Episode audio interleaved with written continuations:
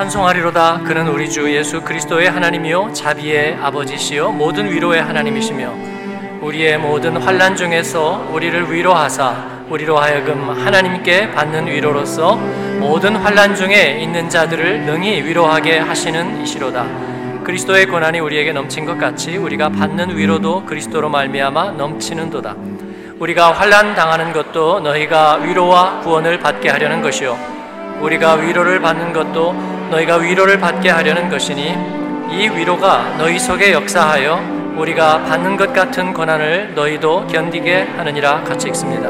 너희를 위한 우리의 소망이 견고함은 너희가 고난에 참여하는 자가 된 것 같이 위로에도 그러할 줄을 알미라. 아멘. 위로의 하나님 주제로 오늘 고린도 후서 강해를 시작하겠습니다. 삶이 좌절에 부딪힐 때 여러분 여러분이 인생에서 가장 많은 기대를 걸었던 일들이 수포로 돌아간다면 어떻게 할 겁니까? 여러분이 애정을 가장 많이 쏟은 사람 혹은 일, 그 시간에서 실패한다면, 아까 우리 찬양대가 실패에다가 액센트를 주었는데, 하나님이 실패하지 않으시리라는 데 액센트를 줬지만, 그러나 우리들의 삶이 실패할 때, 그런데 그것도 어처구니 없는 환경 때문에 그렇게 된다면, 전혀 예상할 수 없는 질병 때문에 그렇게 된다면, 혹은 어처구니 없는 모함과 모략과 반대에 부딪혀서 좌절한다면 여러분은 어떤 반응을 보이겠습니까? 고린도 후서는 바울 사도가 고린도 교회에 보내는 두 번째 공식적인 편지이지만 그러나 고린도 전서에 비해서 굉장히 감정적인 그 어조가 많이 들어가 있는 서신입니다. 이는 이 편지가 굉장히 살아있는 개인의 기록이기도 하다는 것을 보여주면서 이 바울 사도와 그 이 편지를 쓴 배경 속에 이 굉장한 역풍이 많았다는 것을 느끼게 해줍니다. 실제로 그는 고린도 이 이방의 낯선 도시에 교회를 세우고 전혀 하나님과 관계없이 살아가던 그들에게 복음을 전하고 교회를 세웠는데 그리고 그들과의 관계가 참 어려웠습니다. 그는 고린도 교회에서 많이 거절당했고 비판을 받았습니다. 교인들은 바울에게 좀처럼 애정을 주지 않았어요. 그들의 비난은 너무나 많았습니다. 이 편지에 있는 내용들을 역으로 추측해서 그에게 쏟아졌던 비난들을 한번 이렇게 열거해 보니까 굉장히 많아요. 일장에 있는 대로 바울은 세속적이고 우유부단하다는 그들의 비판이 있었습니다. 방문하지 않고 편지를 보냈을 때는 도덕적으로 비겁하다. 그리고 내적인 힘이 없다. 심지어는 바울이 글쎄 도덕, 도덕적으로 문란하고 그리고 어떤 교리적인 성경적인 표준에서 벗어나 있다. 그렇게 얘기하는 이도 있었고 6장에 있는 것처럼 사기꾼, 7장에 있는 것처럼 그는 부패하고 그리고 착취적인 1장 7절에서 그가 변명하듯이 그리스도의 참된 일꾼이 아니라 대면할 때는 말이 약하고 떠나 있을 때는 글만 힘이 있다. 장점을 교묘하게 뒤집었죠. 어리석고 심지어는 미쳤다. 바울이 우리가 미쳤어도 라고 하는 그 대목을 보면 그와 같은 비난이 있었던 것 같습니다. 심지어는 고린도 교회로부터 재정 후원을 받지 않았습니다. 그런데 그것이 칭찬이 아니라 약속을 지키지 않거나 교활한 사람이라는 비난으로 돌아오기도 했습니다. 심지어 그는 초자연적인 은사가 없는 전도자, 끝이 없습니다. 어떻게 할까요, 여러분? 그냥 그런 것은 신경 쓰지 않아 잊어버리고 그냥 흘려 넘겨요? 그렇게 할 수 없습니다. 어, 종종 국가 지도자를 포함해서 리더들에게도 쓴소리, 바른 소리, 신문고 또 비판적인 이야기가 약이 될 거라고 얘기합니다. 물론 잘못을 바로잡아야 한다는 데는 조금도 이의가 없습니다. 그러나 쓴소리, 비판이 약이 된다는 말에는 어폐가 많아요. 어, 여러분, 자녀들을 비난조로 한번 힐난해 보십시오. 무엇이 돌아오는지. 예. 교회에서도 그래요. 예. 목사님에게 항상 좋은 얘기만 하는 예스맨만 있어서는 안 됩니다. 물론 맞습니다. 제가 그때마다 한번 반론하는 게 그거예요. 예, 그래서 한 세 가지만 잘못된 점을 누군가가 성도에게 얘기해 본다고 보세요. 아마 다시 얼굴 보기가 힘들지 모르겠어요. 그 정도로 힘든 거예요. 어떤 목사님이 예, 어느 교회에서 집회를 하고 어, 그 목사님에게 부탁을 해요. 장점은 얘기하지 말고 설교에서 어, 고쳐야 될 것만 세 가지를 얘기해 달라고요. 여러분, 그건 굉장히 위험한 거예요. 예, 은혜스럽고 다 좋았어요. 근데 세 가지를 꼭 얘기하라고 하시니까 길었고요. 그리고 지루했습니다. 그리고 성경적이지 않았던 것 같아요. 그리고는 다 은혜로웠습니다. 음, 두 사람은 얼굴 보기가 힘들 것 같아요. 바울 사도는 어, 이를 간과할 수 없었습니다. 여러분 무슨 생각을 하셨나요? 그 정도 되면 아이 그런 거 아무것도 아니야. 나는 악플에는 신경 쓰지 않아. 누가 남이 나에게 뭐라고 하는지 나는 원래 그런 데서 초연한 사람이야. 바울은 이를 슬퍼했습니다. 그것도 아주 감정적으로 격앙되면서 몹시 슬퍼했습니다. 고린도인들을 향한 자신의 사랑에 그들이 보답하지 않는 데 대한 슬픔을 표현했습니다. 그는 강도를 만나고 그리고 돌에 맞고 그리고 전염병에 걸리는 것은 잘 견딜 수 있었습니다. 그러나 자기가 사랑한 사람들, 자기가 쏟은 애정, 자기가 걸었던 기대, 자기가 행했던 그 많은 수고들에 대해서 인정되지 못하는 것에 대해서는 슬퍼했습니다. 그들이 바울의 진정한 사도됨을 인정하지 못할 때 그리고 자기를 통해 하나님이 그들 가운데 이루어 놓은 것들에 대해서 그들이 그것을 보지 못하고 받아들이지 않을 때 그에게는 깊 고 진한 슬픔이 있었습니다. 성도들은 종종 우리가 그리고 또 목회자가 하나님께 사용되고 복음 안에서 쓰임 받는 것 그렇게 인정해 주고 감사하고 축복하면 교만해질까 싶어서 말해서는 안 된다고 생각하는 사람들도 종종 봅니다. 예, 그럴지도 모르죠. 사람은 쉽게 교만해 지는 거니까. 자기가 한 줄 알 수 있으니까. 그저께 뮤지컬에 독일 목사님 뇌를 초대했어요. 제가 두 번째 은혜를 경험하는데 예, 저에게 아, 많은 영향을 미쳤다고 얘기하는 그 요아킴 드렉셀 박사죠. 어, 그런데 많이 만나지는 못했어요. 제 아내가 늘 얘기한 당신 집회 때마다 얘기하면서 어, 좀 자주 만나야 되는 거 아니냐. 예, 자주 만나지는 못해요. 이번에도 초대는 했는데 식사도 같이 못했어요. 왜냐하면 또 어제 행사 때문에 목사님들이 여러 지역에서 손님들이 오셨거든요. 그래서 제가 어, 교회에서 잠깐 뵙고 식사도 같이 못하고 공연도 제 아내가 안내해서 그리고 그리고 또 손님한테 갔더니 공연이 끝나고 이제 마북으로 돌아가겠다고 하면서 어, 전화로 인사만 했습니다. 근데 저에게 그 전화에다 대고 축복하는 거예요. 창규 어, 하나님이 지금까지 복음 안에서 너를 지난 세월 사용하고 또 열매 맺게 하신 것을 내가 보면서 그게 당연하지 않다고 여긴다. 그러면서 너를 축복한다. 그렇게 얘기해요. 제가 전화를 받으면서 밭제나우스에서 전화 받으면서 왜요? 울컥 했습니다. 마음에 깊은 위로와 능력이 되었습니다. 그것 때문에 교만해지면 말씀드릴게요. 우리는 시련을 이기기가 참 어려운 존재입니다. 우리는 역풍을 맞을 때 너무 힘이 듭니다. 질병 앞에서, 환경 앞에서, 더더군다나 우리가 조롱을 받거나 아니면 모멸을 당할 때는 정말로 이거는 힘든 문제들이에요. 우리 아이들은 대번의 병이 됩니다. 대번의 병이 돼요.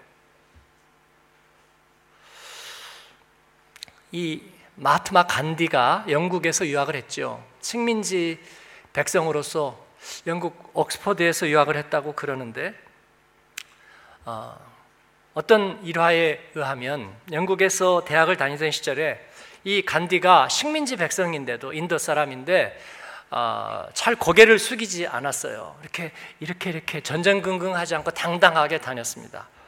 어, 이것을 굉장히 못마땅하게 여기던 피터스라는 교수가 있었습니다.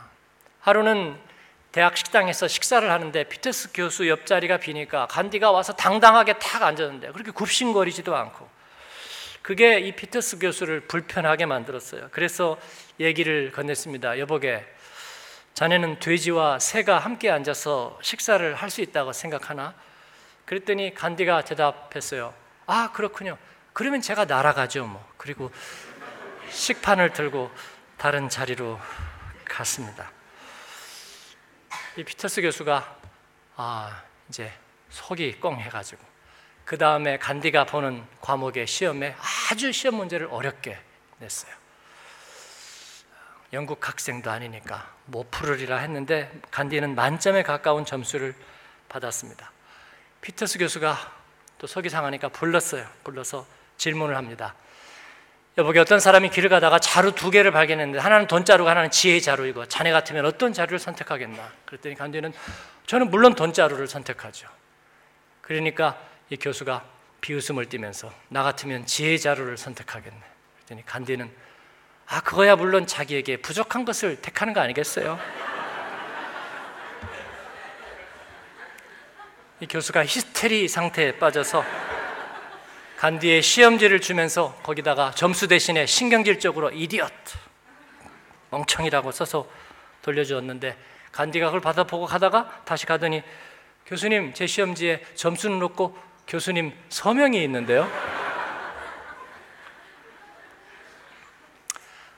아, 우리가 어려운 일이나 억울한 일을 당할 때 이렇게 위트 있게 어, 잘 벗어날 수 있다면 얼마나 좋을까요? 그러나 우리는 간디가 아니고 또 실제로 그런 상황이 없어. 그리고 실제 이 이야기는 확인이 불가능한 유머집에 나오는 이야기입니다.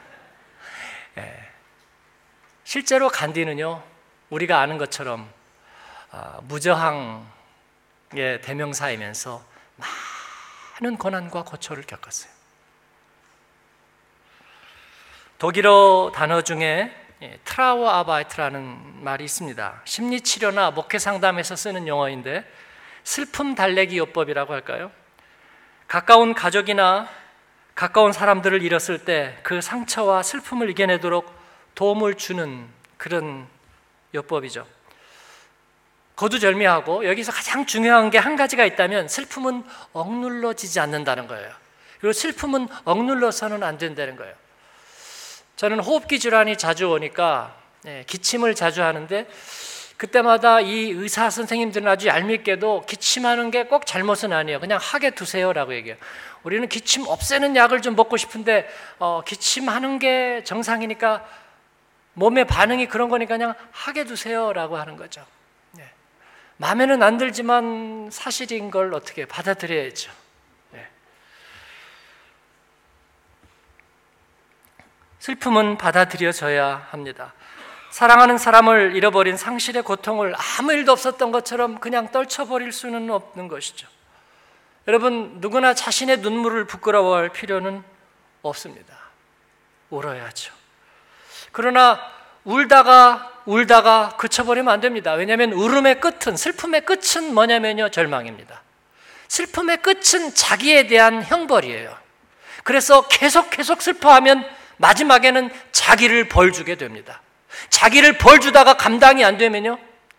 그거는 이제 마음의 병, 정신적인 병이 되는 거예요. 그래서 슬픔은 부정될 수 없지만 그러나 그 슬픔은 극복되어야 하고 그리고 치료되어야 합니다. 어떻게 그럴 수 있을까요? 시편 137편의 상황이 그러한 것처럼 보입니다. 남왕국 유다가 바벨론에게 587년 주전이죠. 바벨론에게 몰락하고 만여 명의 유다 사람들이 포로로 끌려갑니다. 노인들은 고향에 버려졌고 여자들은 몸종과 놀이개로 전리품이 되었고 남자들은 노예가 됩니다. 이 만여 명의 유다 백성들이 고향과 그리고 영혼의 고향을 상실한 것이 얼마나 큰 슬픔이었겠어요. 그들은 이제 낯선 사람, 낯선 땅, 낯선 습관, 낯선 우상들, 낯선 언어 속에서 버려진 것처럼 포로민 거주지에서 살고 있습니다. 그리고 137편에 보면 아마 신년 바벨론 신년 축제를 맞은 것 같아요. 이제 일도 쉬고 그들은 그 낯선 절기 앞에서 어떻게 할 줄을 몰라. 이 보니엠이 노래로 만들었던 이 시편 137편 바벨론의 강가에서 그들은 3, 3, 5 모여서 어떻게 작은 위로라도 구할까? 그때 역시 추기를 맞아서 강가로 몰려 나온 바벨론 사람들이 그 모습을 보고 그냥 두지 않습니다. 조롱하고 비웃으면서 그들에게 그렇게 얘기합니다. 어이 믿음의 백성들 어디 시온 노래나 오늘 한번 우리가 들어볼까? 당신들의 고향의 노래 우리 앞에서 한번 불러봐. 옛 시절의 멜로디로 스스로 위로를 받으라는 권고였습니다. 저는 이 시편을 나그네 서름이라는 제목으로 설교한 적이 있습니다. 나그네 서름이란 노래 제목이죠. 1940년 백년설의 가요 제목입니다. 오늘 또 걷는다마는 정처 없는 이 발길 지나온 자국마다 눈물 고였네 선창가 고동소리 옛님이 그리워도 나그네 흐를 길은 한이 없어라. 이 노래 한편에 스스로를 위로했던 어려운 시절의 우리 백성들 이야기예요. 그러나 여러분 이런 노랫가락 하나로 위로받을 수 없는 일이 분명히 있는 거죠. 그 이별의 아픔을 그 뼈저린 좌절감들을 어떻게 노래 한 구절에 술 한 잔에 어떻게 실어 보낼 수 있겠습니까? 시편 137편의 시인은 그렇게 얘기하고 있어요. 한번 올려주세요. 우리 4절까지만 한번 읽겠습니다. 우리가 바벨론의 여러 강변 거기에 앉아서 시온을 기억하며 울었도다. 그 중에 버드나무에 우리가 우리의 수금을 걸었나니 이는 우리를 사로잡은 자가 거기서 우리에게 노래를 청하며 우리를 황폐하게 한 자가 기쁨을 청하고 자기들을 위하여 시온의 노래 중 하나를 노래하라 함이로다. 우리가 어찌 이방 땅에서 어찌 여호와의 노래를 부를까? 아멘. 슬픔을 받아들여라. 그들은 지난날의 노래 한 곡조에 자신들의 고난을 외면할 수는 없었습니다. 그것으로 위로될 수가 없었습니다. 그래서 그 위로를 거부합니다. 그보다 그들은 진정한 해결책을 원했습니다. 자신들의 고통스러운 상황을 그들은 받아들였습니다. 그리고 진심으로 슬퍼했습니다. 그래서 노래 한 곡조 부르고 같이 놀며 잊어버리자고 조롱하는 그들의 얘기를 거절하고 버드나무에 수금을 걸고 울었습니다. 버드나무에 그들의 수금을 걸었는데 이 시편은 히브리어의 S자로 시작되는 말로 전부 다 운율을 맞췄습니다. 치차름이 있는 히브리어의 S자로. 그래서 마치 그 버드나무 가지에 수금을 걸고 그들이 연주하지 않는 수금이 바람결에 흔들리면서 소리를 낼 때 그 소리를 내는 울부짖음 같은 눈물 같은 그 치차름들이 이 시편 137편에는 그대로 묘사가 되어 있는 것입니다. 저들의 이 애통함을 저들의 이 깊은 슬픔을 위로받을 수 없는 그들의 마음을 그 죄의식을 그 회개를 하나님께서는 받으십니다. 그리고 70년의 세월이 꿈처럼 흐르고 나서 이사야서 40장은 얘기하기 시작하는 거예요. 위로하라, 위로하라. 내 백성을 위로하라. 내가 그들을 다시 돌아오게 하겠다. 어떻게? 내가 광야 같은 그들에게 길을 내겠다. 어떻게? 사막 같은 그들의 삶에 내가 샘을 파주겠다. 이제 내가 나타낼 것이라. 어떻게요? 어떻게 광야의 길을 사막의 샘을 낸다는 말이에요? 마찬가지 오늘 본문에서 바울은 자신을 환영하지 않고 거부하는 이들 앞에서 자신의 목숨을 앗아가려는 상황 속에서 가장 공들였던 에베소에서 그는 폭동과 같은 거부를 경험했습니다. 이를 어떻게 할까요? 그는 오늘 말씀에서 받아들입니다. 그가 메저키스트입니까? 고난받는 걸 좋아해요? 아니요. 그럴 수 있는 사람은 없습니다. 그는 오히려 자기가, 자기가 받는 아픔과 고난이 그리스도와 한 배를 탔기 때문이라고 여기고 있습니다. 그리스도가 어떻게 했길래요? 그는 전혀 죄가 없으신 분이었지만 턱없는 모함과 조롱을 받았습니다. 예수님은 침뱉음을 받았고 뺨을 맞았고 나쁜 풍문과 요즘 말로 악플을 경험했습니다. 죄 없으신 분이 그런데 놀랍게도 예수님은 이를 기꺼이 받았다고 그럽니다. 도살장에 끌려가는 양처럼 한마디의 변명도 해명도 하지 않으셨다고 그럽니다. 또 더 놀랍게도 하나님은 그 아들이 그렇게 하도록 내버려 두었다고 그럽니다. 왜요? 우리 대신에 그렇게 하게 하신 거라고 합니다. 왜요? 우리 때문이라고 합니다. 우리 때문에, 우리 대신에 모욕을 받게 하셨습니다. 왜요?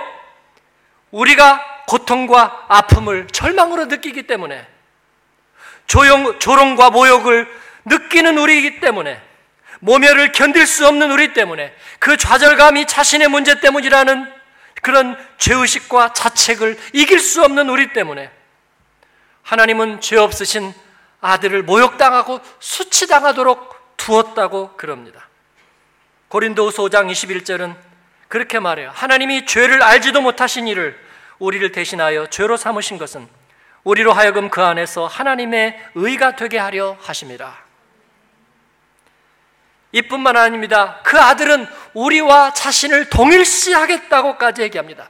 부정하고 죄인과 그리고 창기와 같았던 우리에게 만물의 찌꺼기와 같은 그런 내면 세계를 가진 존재적인 죄인인 우리를 하나님은 자신과 동일시하게 여기며 그리고 끝까지 놓지 않으며 우리를 돌아오게 하며 광야 같은 마음 속에 길이 되고 사막 같은 우리들의 심령 속에 샘이 되겠다고 말씀하십니다.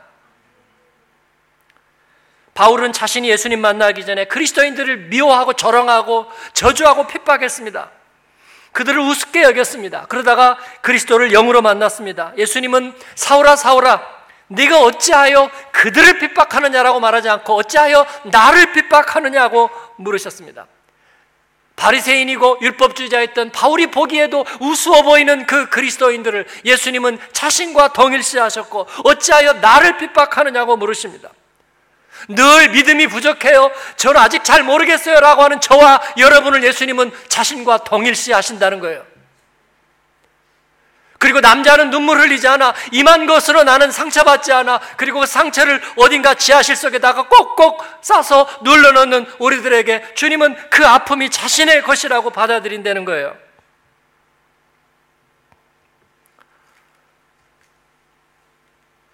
사랑하는 여러분, 그 하나님을 성경은 위로의 하나님이라고 부릅니다.